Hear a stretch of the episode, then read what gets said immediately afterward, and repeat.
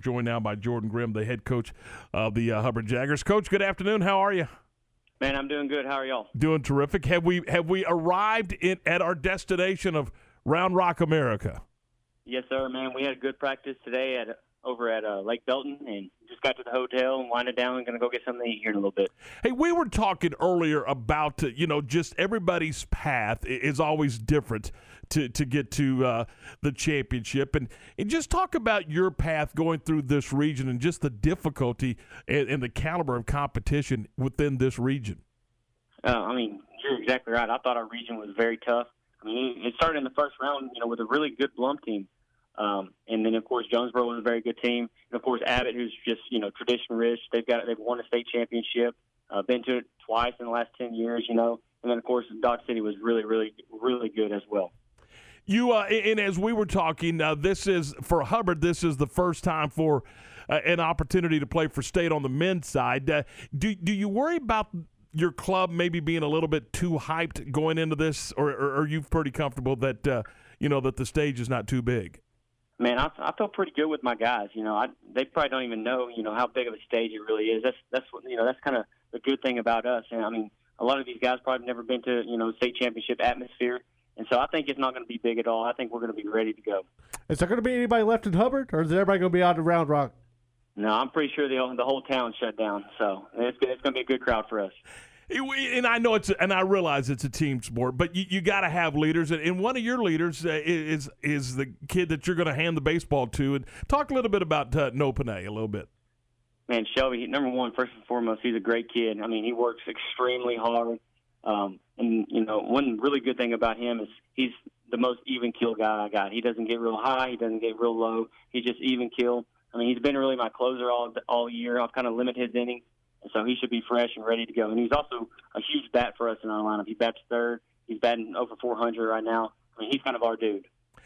Coach, you you mentioned pitching and that kind of thing. With with the new pitch count and everything that goes with that, managing how you use your pitchers.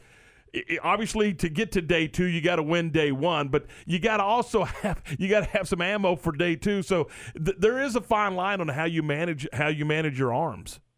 Oh, there's no doubt.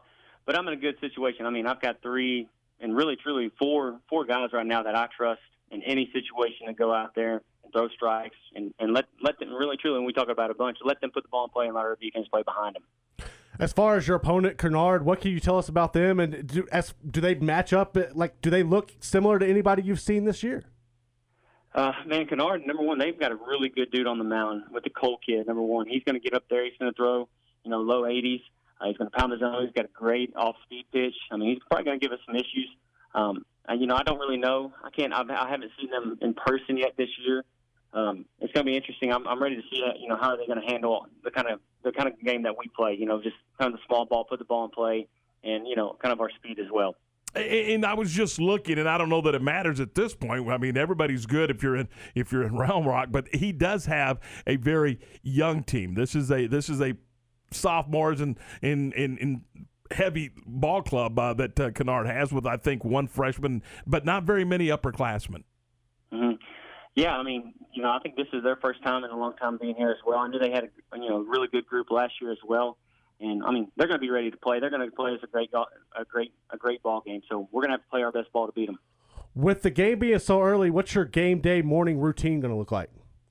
So we number one, we've kind of been preparing for this. We've been practicing at nine o'clock ever since uh, last Monday. We, I mean, just kind of getting us in a you know routine.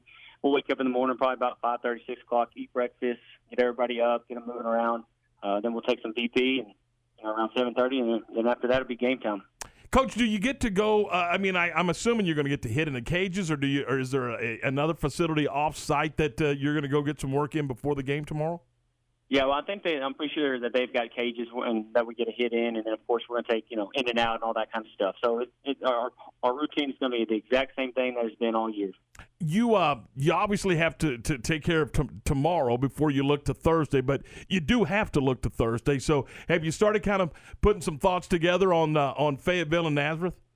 Yeah, you know, I mean, Nazareth has you know one really really good dude. I mean, he's he's got he's getting up there throwing you know mid 80s he's going to be tough to handle. Um, and Fayetteville, you know, they're just tradition tradition rich. They were there every year, you know, we went to go watch Fayetteville. I mean, and they're just a scrappy, scrappy bunch. I mean, they're going to be tough to deal with as well. Hey, Coach, we appreciate your time. Thanks so much. Uh, best of luck to you tomorrow, and look forward to seeing you tomorrow down in Round Rock. Yes, sir. Thank y'all. Have a good one. That is uh, Coach Jordan Grimm. And